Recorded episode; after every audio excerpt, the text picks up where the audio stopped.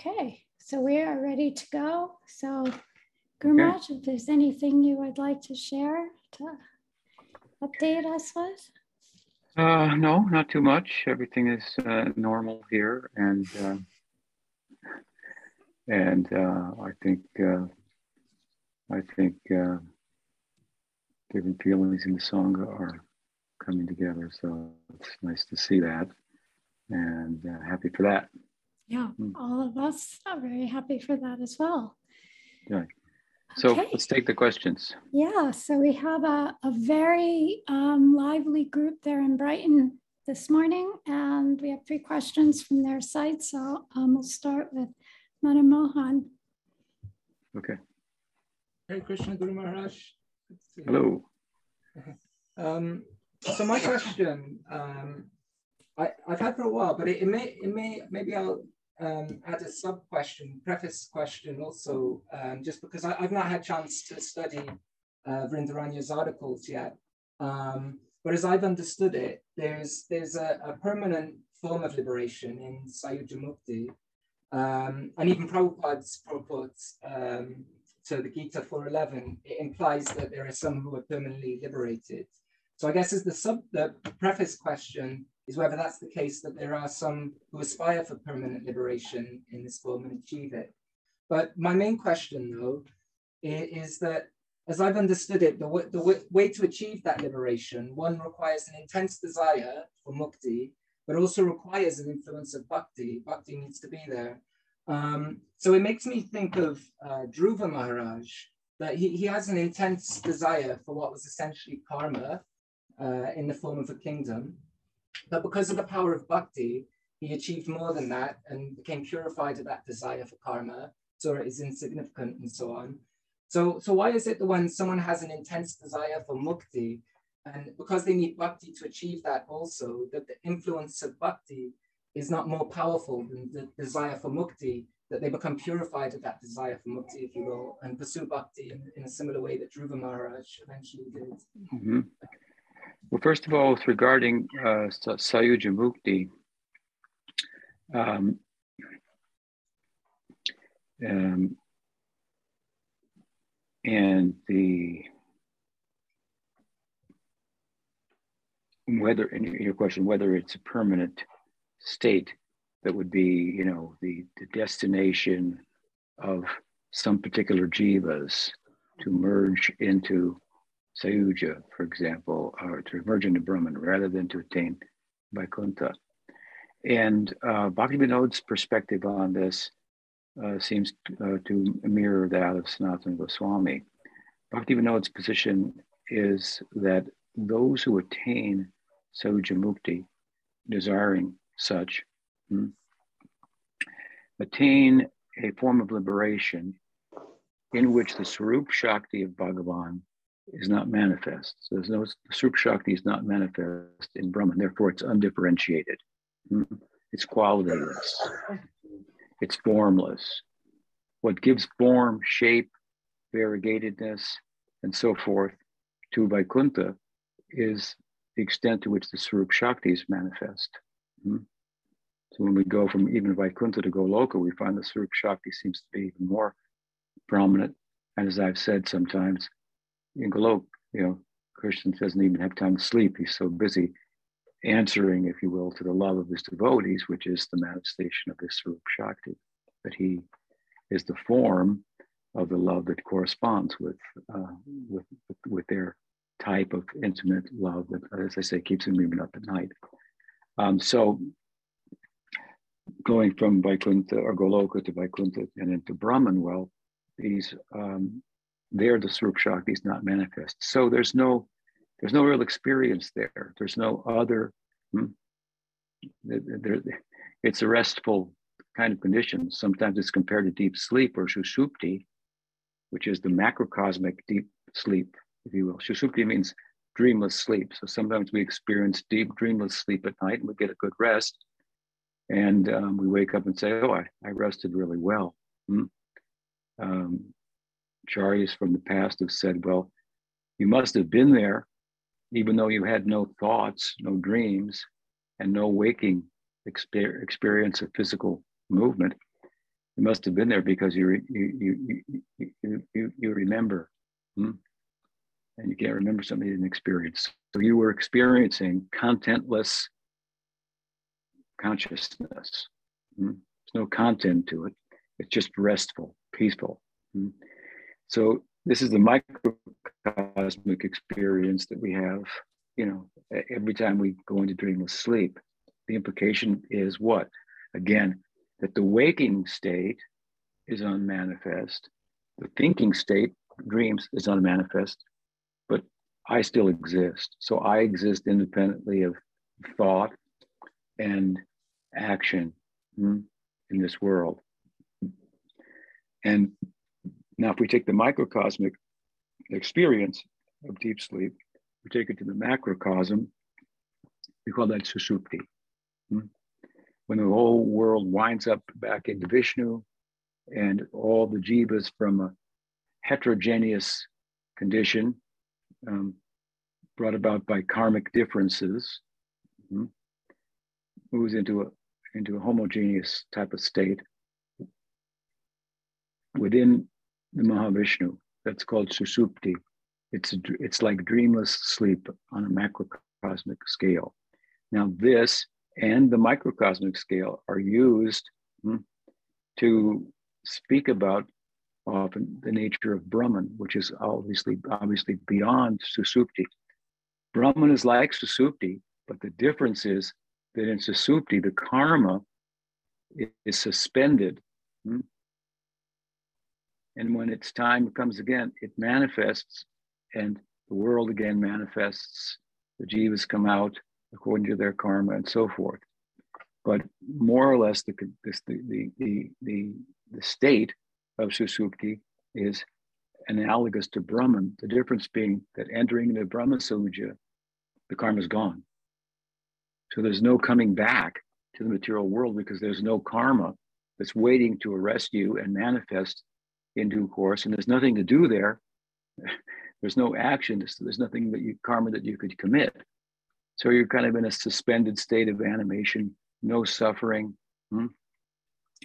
The uh, it's kind of the bliss of of uh, existing. Hmm? But there's almost not even the experience of existing, hmm, almost. it's deep sleep, so to speak.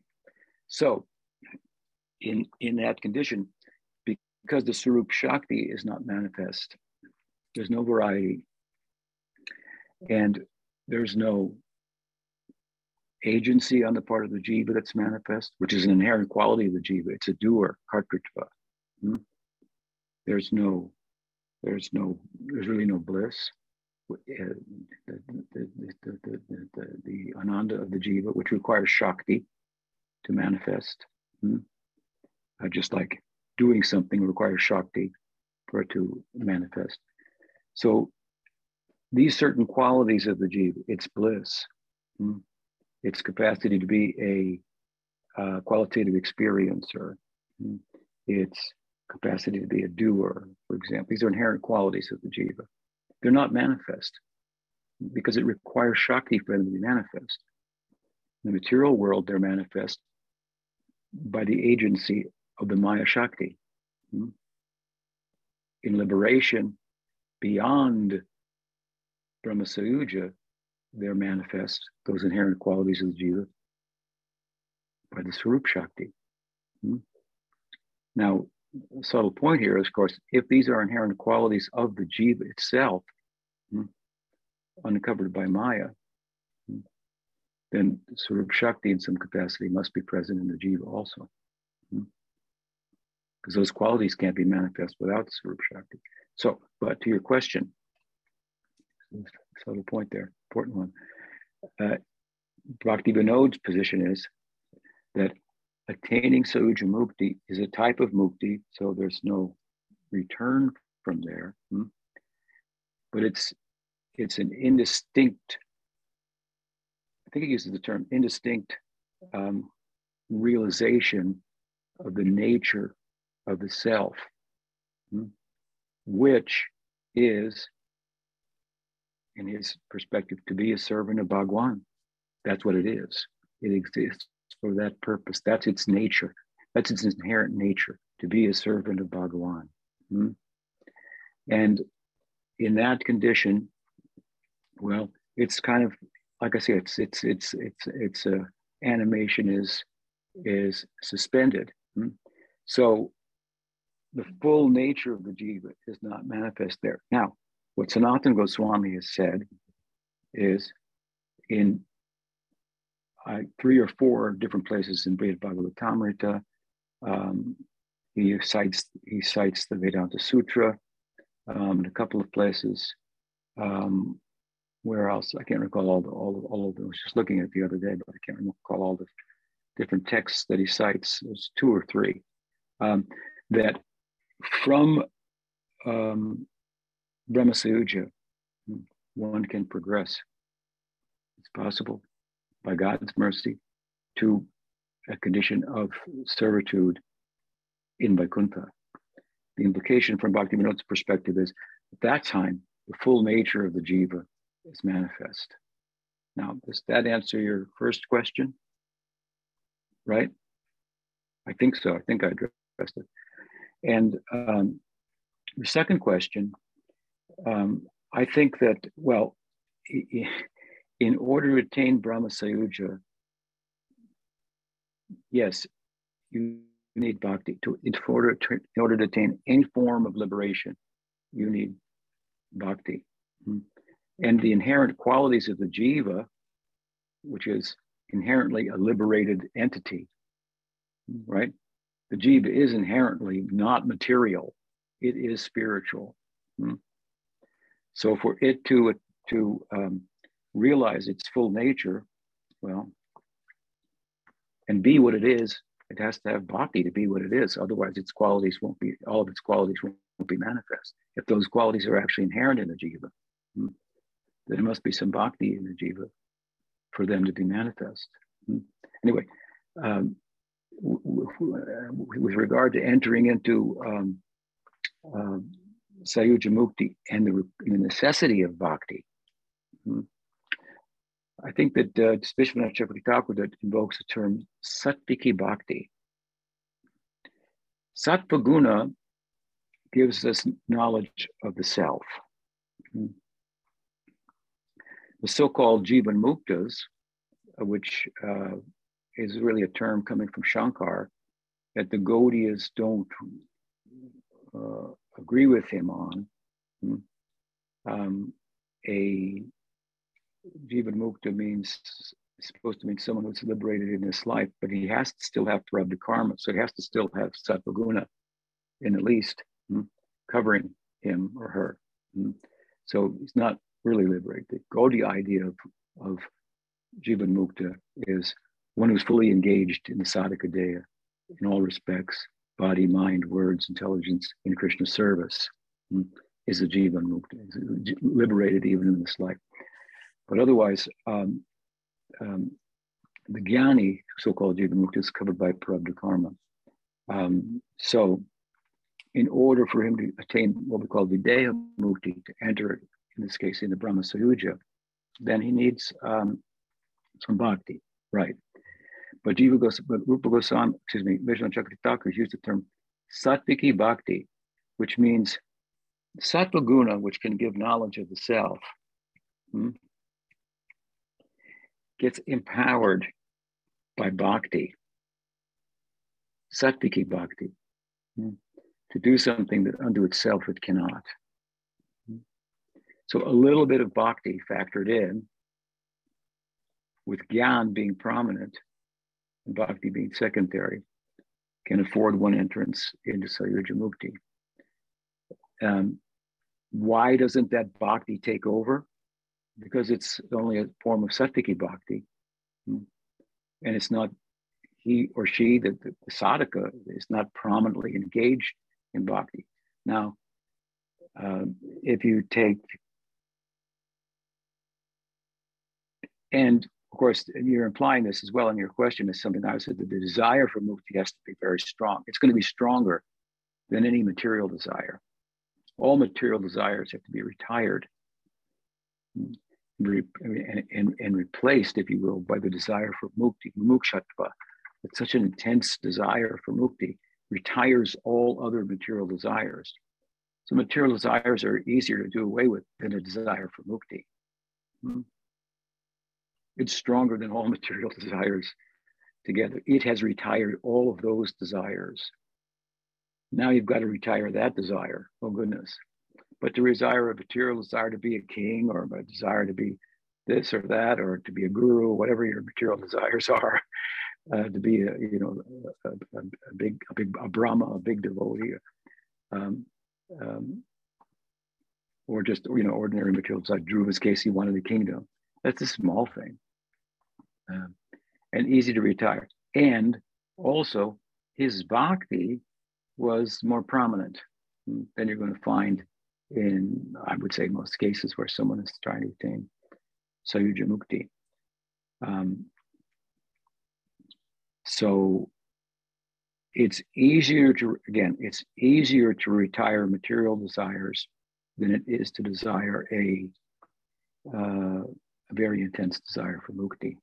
And it could be, and we'd have incidences, incidences of that where, for example, Sukadev, the bhakti was more prominent.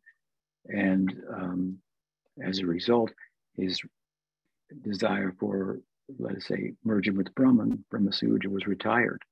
So, you know, every case is not the same. We have to measure and see what is the, someone may have a little influence of bhakti, but maybe just respects bhakti, uh, even that might be enough. Hmm to attain a, a, a, incomplete form of liberation, let's say, hmm? in, in, in which the self and its um, its uh, its destiny is not fully manifest, hmm?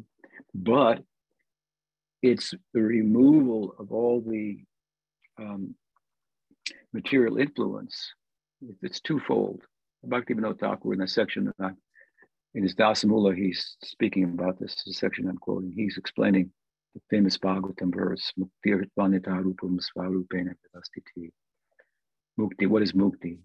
It's the liberation, it's the removal of the negative, and there's a positive. So he speaks about Brahma Sayuja as removal of the negative, but the full positive prospect of the jiva has not been uh, fulfilled.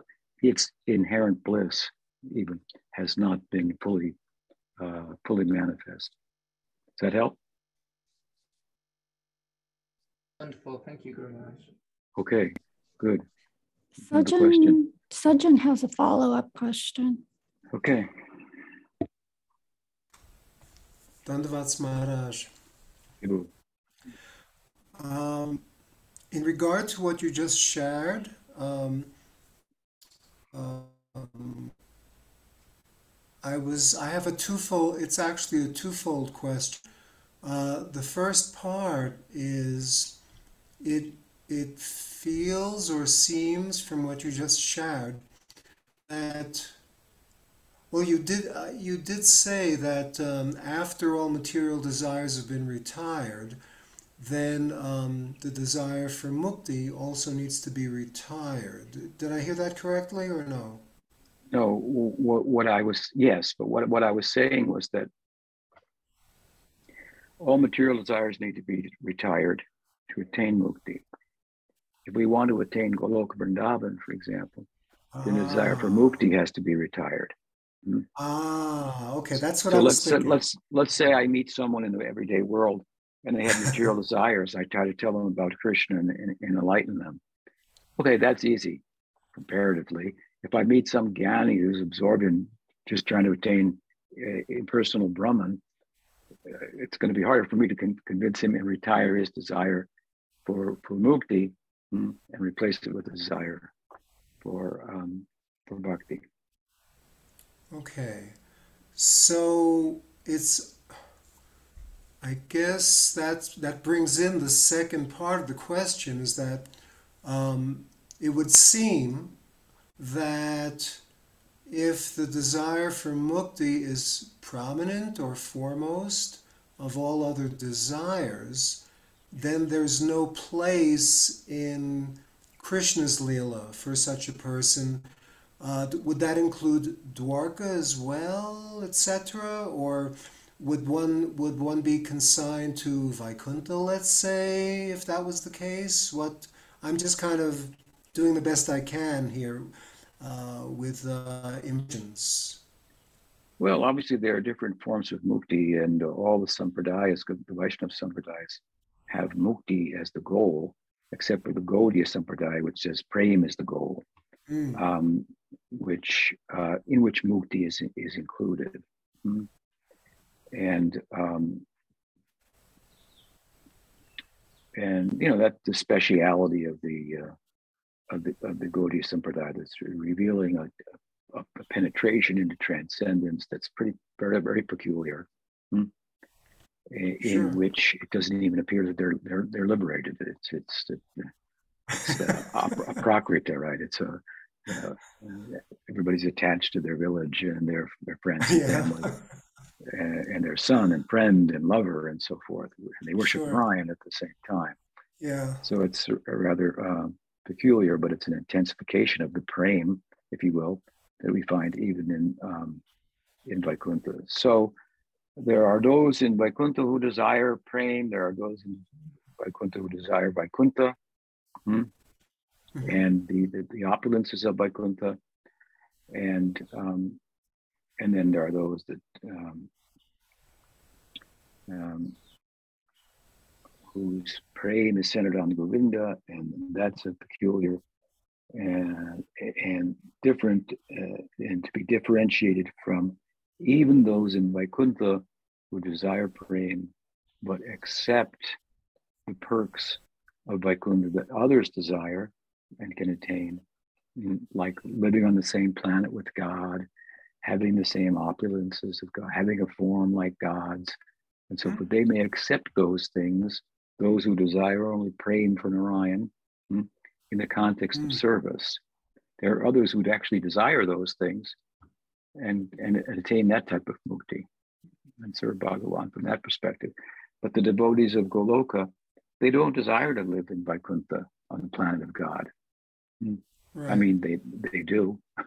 they worship Narayan in, in Goloka, but they, but they don't. They don't desire to have a form like Krishna's. I mean, their forms are similar, especially the cowherd friends of Krishna. But right.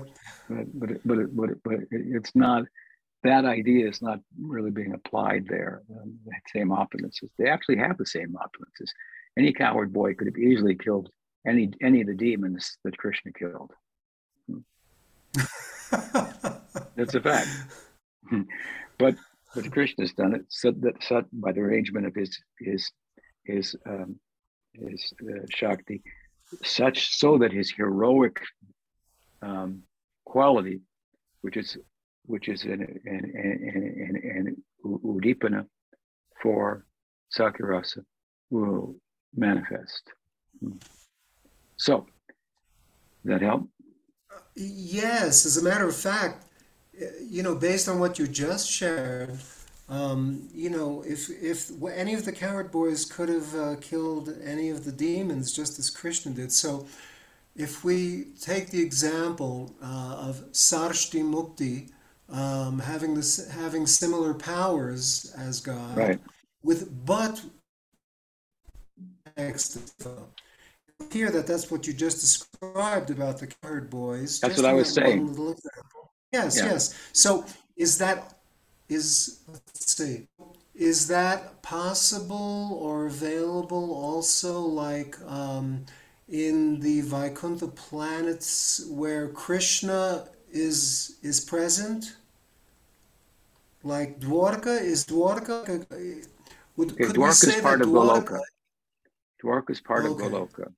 So there's three division, basic divisions of Goloka. There's there's Dwarka, there's Mathura, and then there's um, Vrindavan. Hmm. And Krishna is perfect in Dwarka, more perfect in Mathura, most perfect in Vrindavan. So that's all Goloka okay. Vrindavan, where Krishna is the object of worship um, and center. Um, so, but, but uh, of, the, of the love of the devotees. Um, but yeah, I guess what, what I'm saying is that, you know, yeah, there's a semblance of will or a unique form, you could say, of Sarshti Mukti in, in Goloka or, or Salokya. They're living on the planet of God. I mean, Krishna is God, but it's a different yes. experience. It's a different experience. They're not experiencing, I have the powers of God. The cowherd boys aren't thinking, I have the powers of God. What a, what a, what a blessing. Or I'm living on the planet of God. That's not the way it's experienced. Okay. And the only reason I asked that last question was because it seems as if whenever the, the, the subject of uh, one of the other four types of creation besides Sayuja is brought up, immediately the conversation uh, moves away from Krishna over to Narayan, like that. So that's why I asked that last question. If, if such if such um, uh, life was possible with Krishna rather than merely with Narayan. As not that that's a, a small thing, but you know you understand. Yeah, and you understand my answer, right? Yes. Oh, yes. Thank you so much. Okay. Hare Krishna. Next. Okay, back to Brighton. Uh, Shirada. Shirada.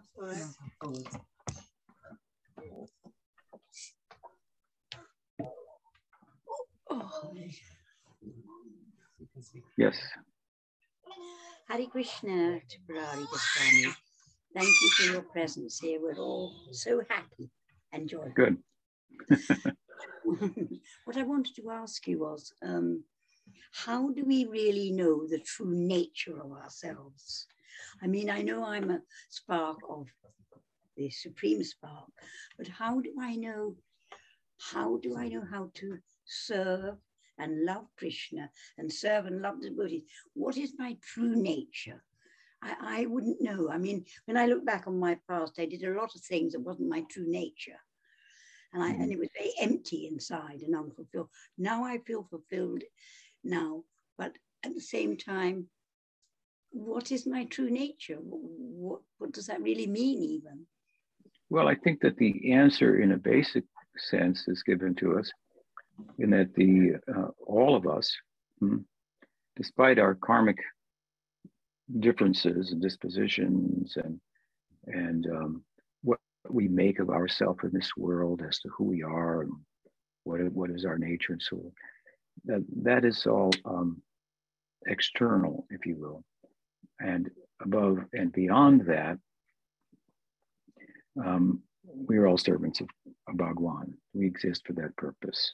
Mm-hmm. So there's a basic um, divide and difference in a very broad sense between our reality and our illusion. And, and it could be summed up or illustrated through the two words service and enjoyment. Hmm.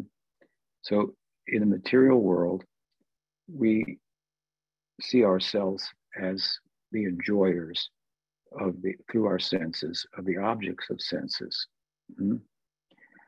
and as if even unconsciously we conduct we conduct ourselves as if even unconsciously as if we're the center things are centered around us mm-hmm.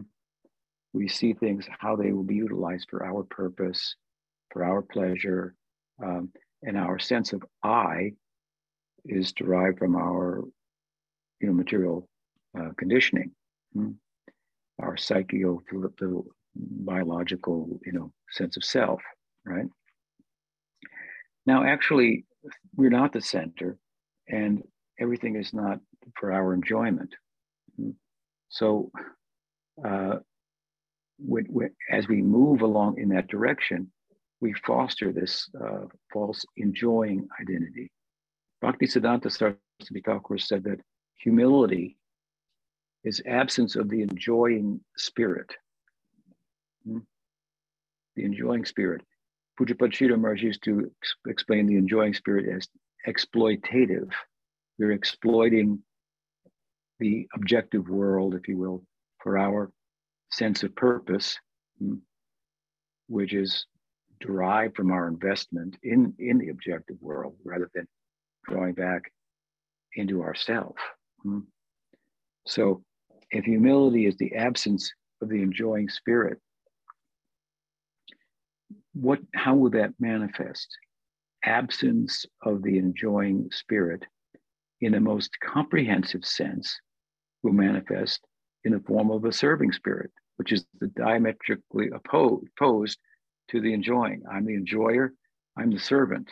Hmm? It's one thing to say, I'm going to stop enjoying, or I'm going to stop taking. Now, taking is not loving, right? Loving is giving. Hmm? I could stop taking, but to comprehensively stop taking and continue to do something and be something, well, what will I do? I will serve. Hmm? So there's a beautiful statement by Uddhava in the Bhagavatam. He says, my renunciation is to wear the vestments of Krishna, the hand-me-downs of Krishna.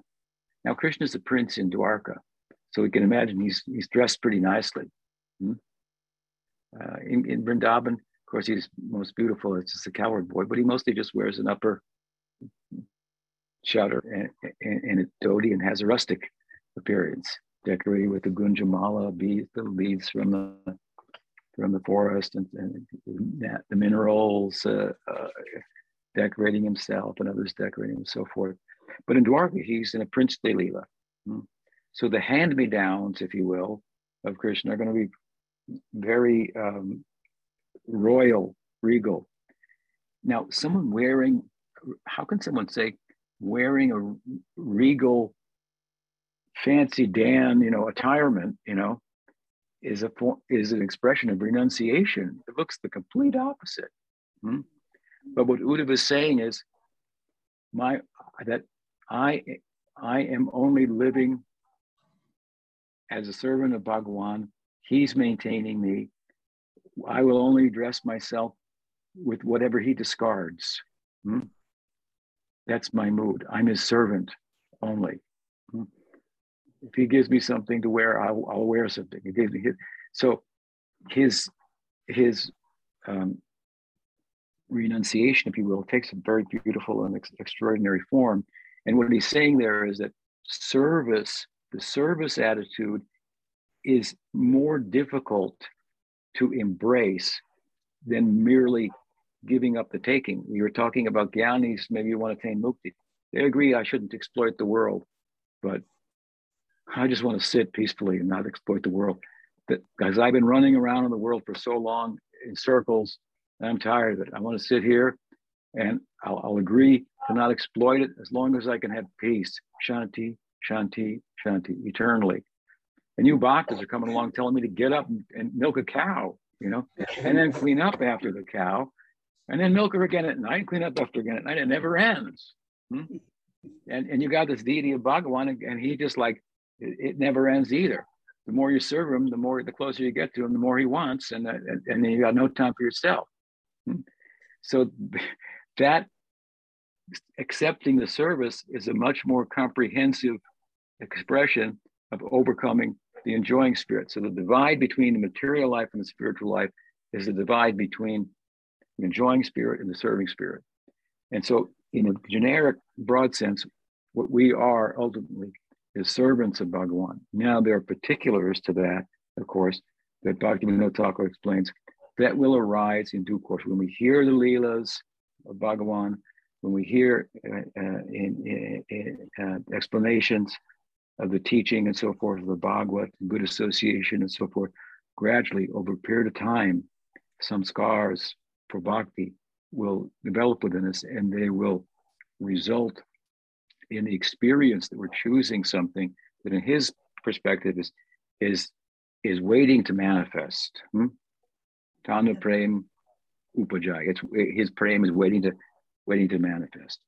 Um, it's it's in an unmanifest condition, and in due course, with the ingress of bhakti, it will manifest. This is his teaching. So you give that some time, hmm? and check in with me later, hmm? and say, Guru Maharaj, uh, Swami Maharaj, Tripurari Maharaj, my friend. I've been I've been I've been hearing the Bhagavatam and I've been reading this section and I I, I, I really like it. Hmm? I'm attracted to this this this these type of leelas. Hmm? Am I am I am, am I on course here? And then we'll analyze it. What then we say, what what does that mean? What do you think that means? What what how much do you understand the topic that underlies that?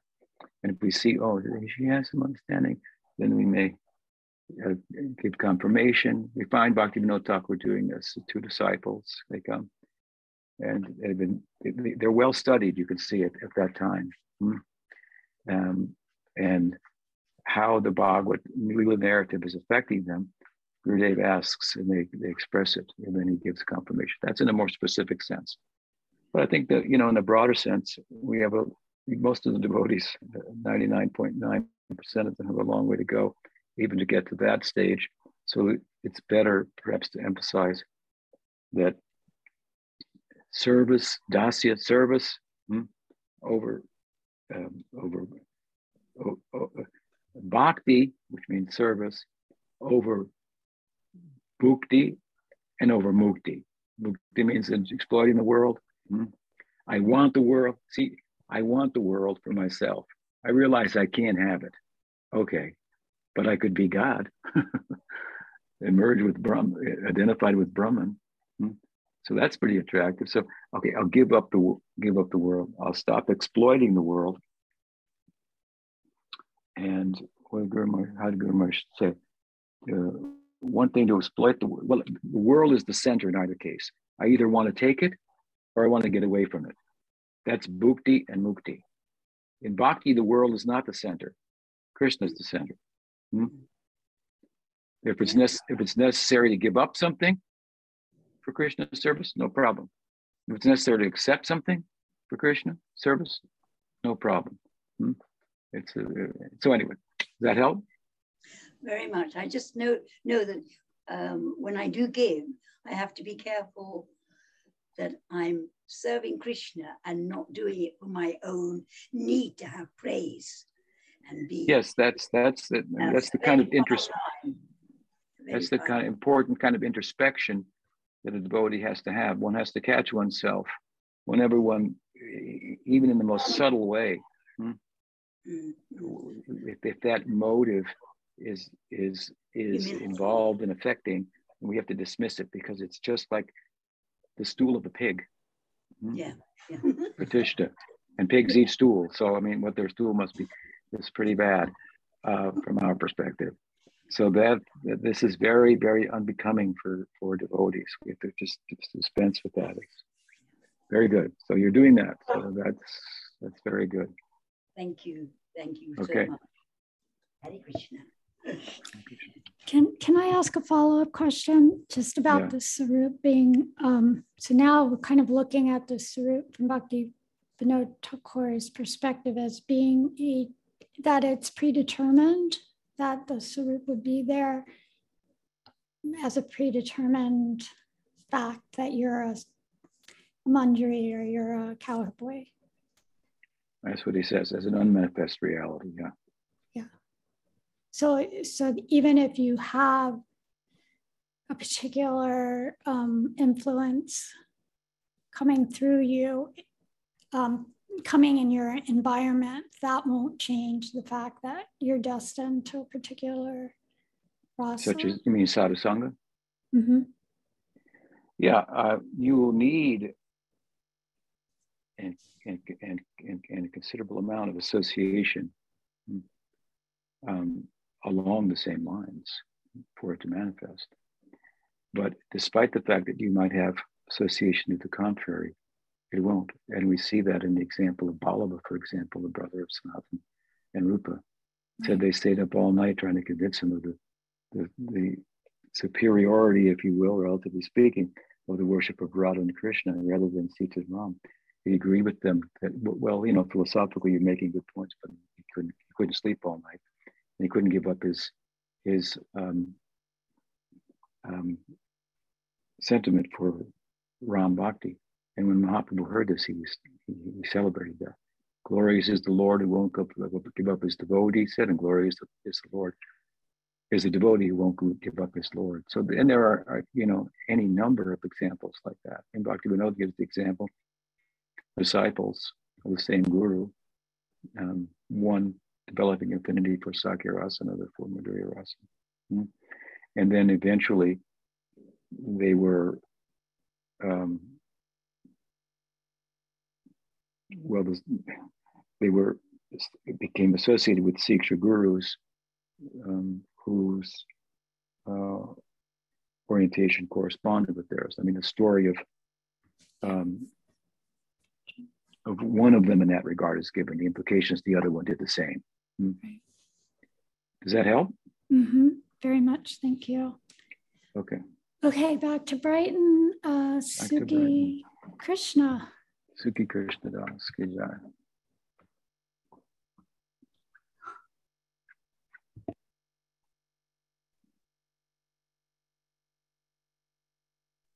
I can't hear you now, Brighton. Fine one. Now I can. Hi, Guru Maharaj. Nice to, uh, nice to see you again.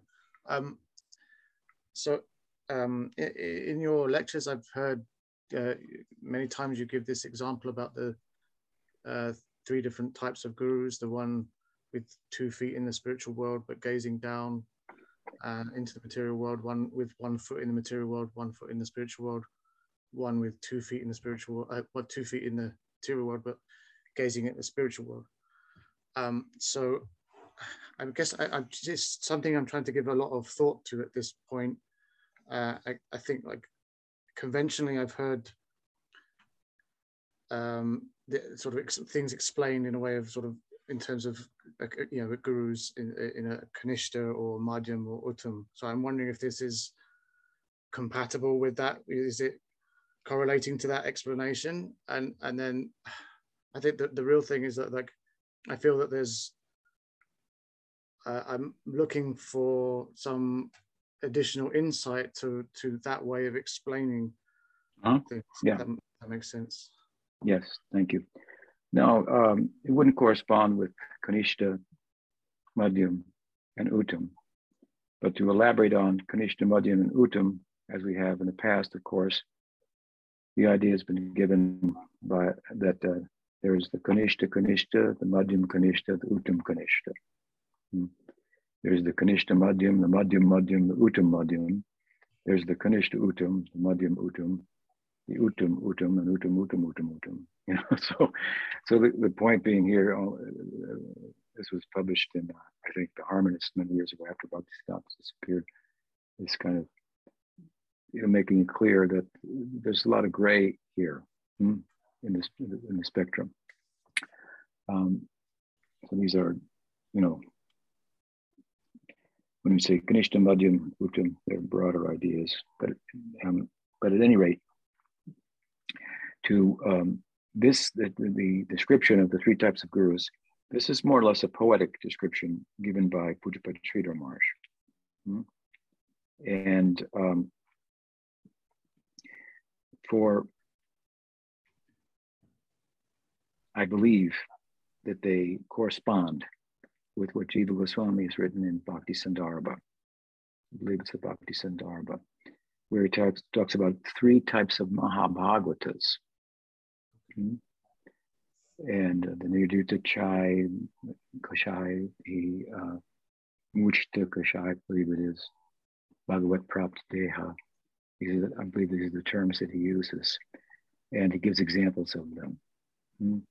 So the first example is Narada Muni. Hmm.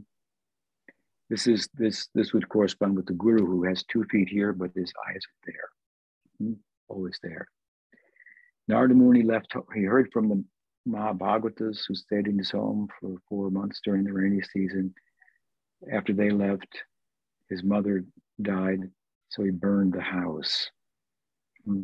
That was the funeral pyre, and followed the, the teachings of the Mahabhagavats. One of their emphases of which of which was, this world is temporary. You can't count on anything. He, he saw it happen. My mother died, so he just took it to heart, and he became a wandering mendicant, right? And ultimately, he went through towns and villages, and he ended in the forest. there he was residing in the forest. And following the directive directive of the, the Bhagavatas, he was engaging in bhakti. And Bhagawan appeared to him. He had the vision of Bhagawan, the darshan of Bhagawan for a moment. And Bhagawan spoke to him and told him that I've shown myself to you just to confirm in no uncertain terms that you're not you're what you're worshiping is not a some imaginary it's a figment of your imagination. I exist. And then disappeared hmm, causing a separation which drove narada to another stage hmm, altogether in which bhagavan appeared to him gave him a vina and gave him a name hmm. this is who you are. This is the bliss of yourself fully manifest you're narada hmm here's your vina, so on and so forth, right? Hmm. So Narad is an example of the first type, two feet here, eyes there in the forest. And Narad is an example of the last type, Bhagavat Prapta Deha. He's in this world in a spiritual body.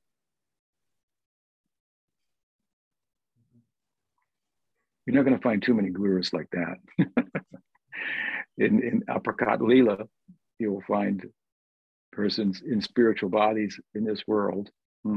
I suppose you could say in in, in Lila, but uh, um, that that's pretty extraordinary, right? Hmm.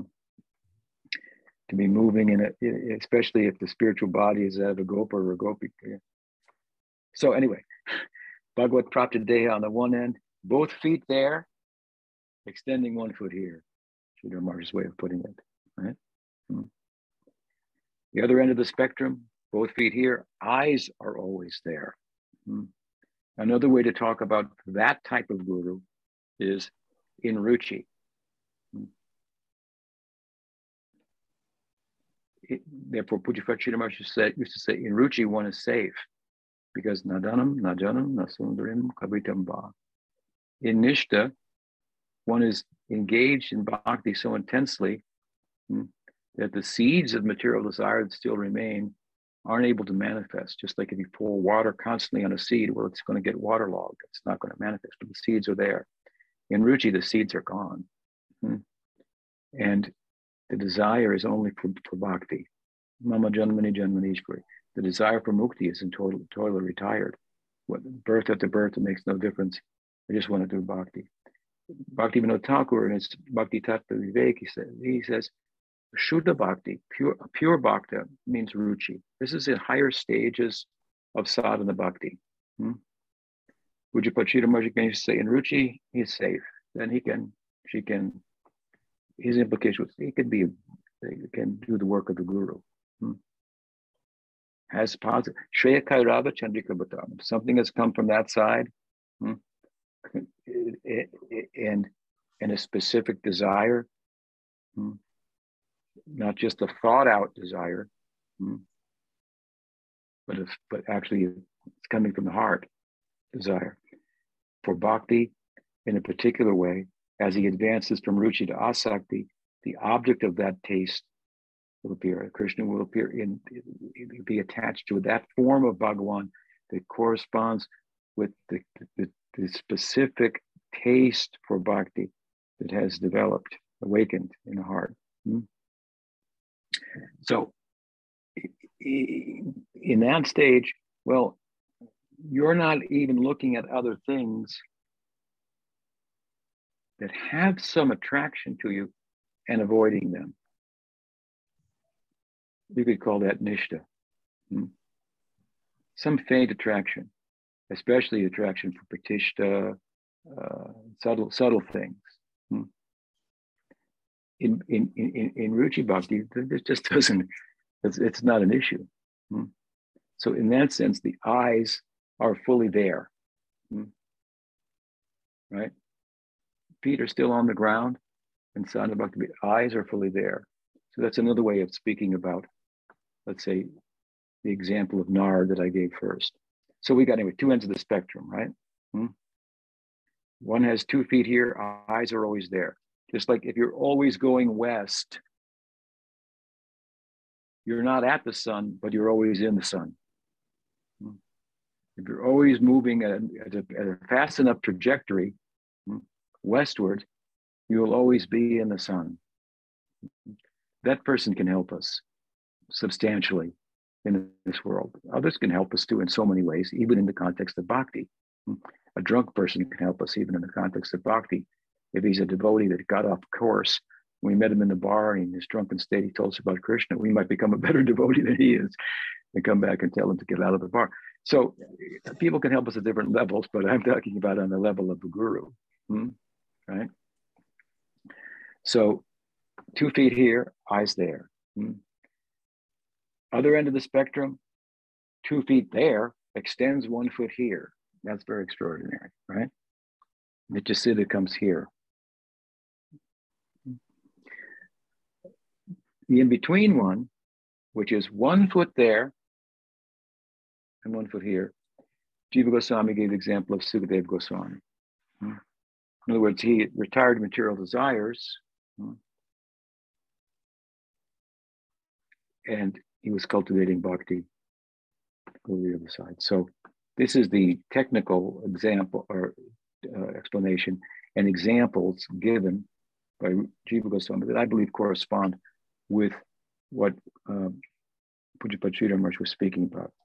It should be noted that Jiva Goswami doesn't say three types of gurus, he says three types of Mahabhagavatas. But you know, Guru Maharaj, said three types of gurus. He applied it in that way. So it comes from him, but I think it corresponds with, with uh, Bhakti. Does that help? Yes, thank you very much. Yes. Okay, thank you for asking. Much appreciated. Okay. We have Krishna Das. You have your question next. Uh, Dandavats, uh, good morning, Guru Maharaj. Nice to see you. Nice to see you. Um, my question is regarding um, in the first verse of the Shikshastakam, uh, there's a phrase uh, in reference to Sri Krishna Sankirtan, this phrase being, um, it swells the sea of blessedness, gives the full taste of deathless nectar at every step. I, I was wondering if you could clarify the meaning of that particular part of the verse because I was a bit confused, uh, being that I thought that as one progresses in sadhana and practice, that uh, I, I, guess like in early stages, it wouldn't be expected that one would have the full taste of uh, deathless nectar at every step from engaging in Sankirtan. That I thought it was more of a, a gradual thing. Um, and I, I, guess in relation to that, this uh, I remember hearing once, I think from you, that the different verses of the Shikshastakam correspond to different stages um, in bhakti, such as like Nishtha, Ruchi, and so on uh, and that the first verse is kind of referencing a lot of it kind of corresponds to initial stage. So I guess I was wondering if you could uh, speak on this a bit. Yeah, no, you misunderstood, and and and I think you might have read it, but you need to read it again. My commentary on Shikshastakam. So the first verse of Shikshastakam, Cheto Darpana Marjanam, Bhavamahadavagani Nirvapanam, Shreya Kairabha Chandrika Vataranam, Vidyabdu Jivanam, hmm.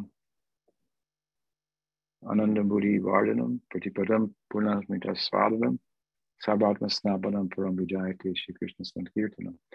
This verse, as I have uh, explained it, and I believe Bhakti Nodas as well, um, is a verse that in which all of the stages of development from initial faith to praying are summarized. And then if you take out Chetodarpana Marjanam, which is the first stage, well, that, that applies to Shraddha, Sadhusanga, mm, um, you know, um, and so then uh, Mahadevagani. So the different stages are all mentioned in there. So, so yes, what you'll what you'll experience first in Sankirtan is not um, taste of deathless nectar at every moment.